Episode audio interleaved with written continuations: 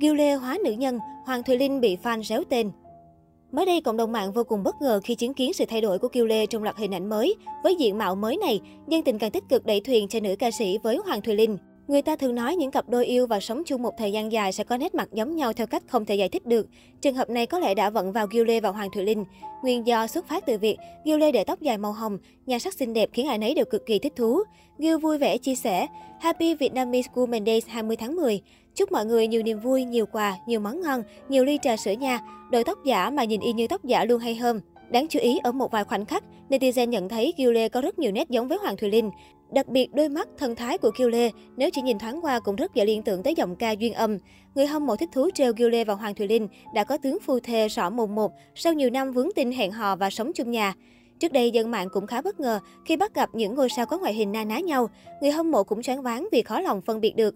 Cụ thể là Jun Phạm Kiêu Lê cũng từng khiến nhiều người nhận nhầm vì sở hữu ngoại hình khá giống nhau.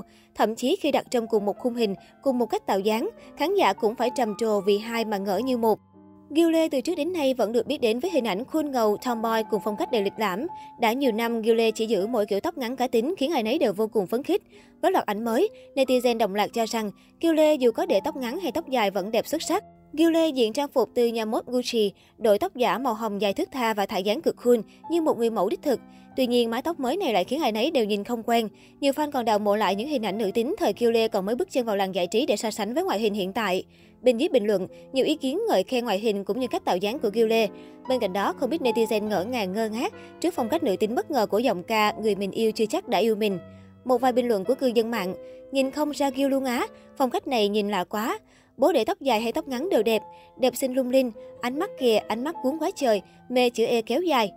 Gil Lê tên thật là Lê Thanh Trúc, sinh năm 1991. Cô là một MC ca sĩ tự do, được nhiều khán giả yêu mến. Gil Lê gây ấn tượng với giới trẻ bởi ngoại hình sáng, phong cách mạnh mẽ tự như nam thần. Một số bài hát do Gil Lê thể hiện như Love Me More, Sao người ta nỡ làm mình đau, Nơi con tim yên bình, Người mình yêu chưa chắc đã yêu mình. Cách đây không lâu vào ngày cuối tuần sau khi Sài Gòn bình thường mới trong khi người người tranh thủ tụ họp dạo phố mua sắm, thì Kiều Lê và Hoàng Thùy Linh mượn dịp thả cẩu lương cho đội FA ghen tị đỏ mắt.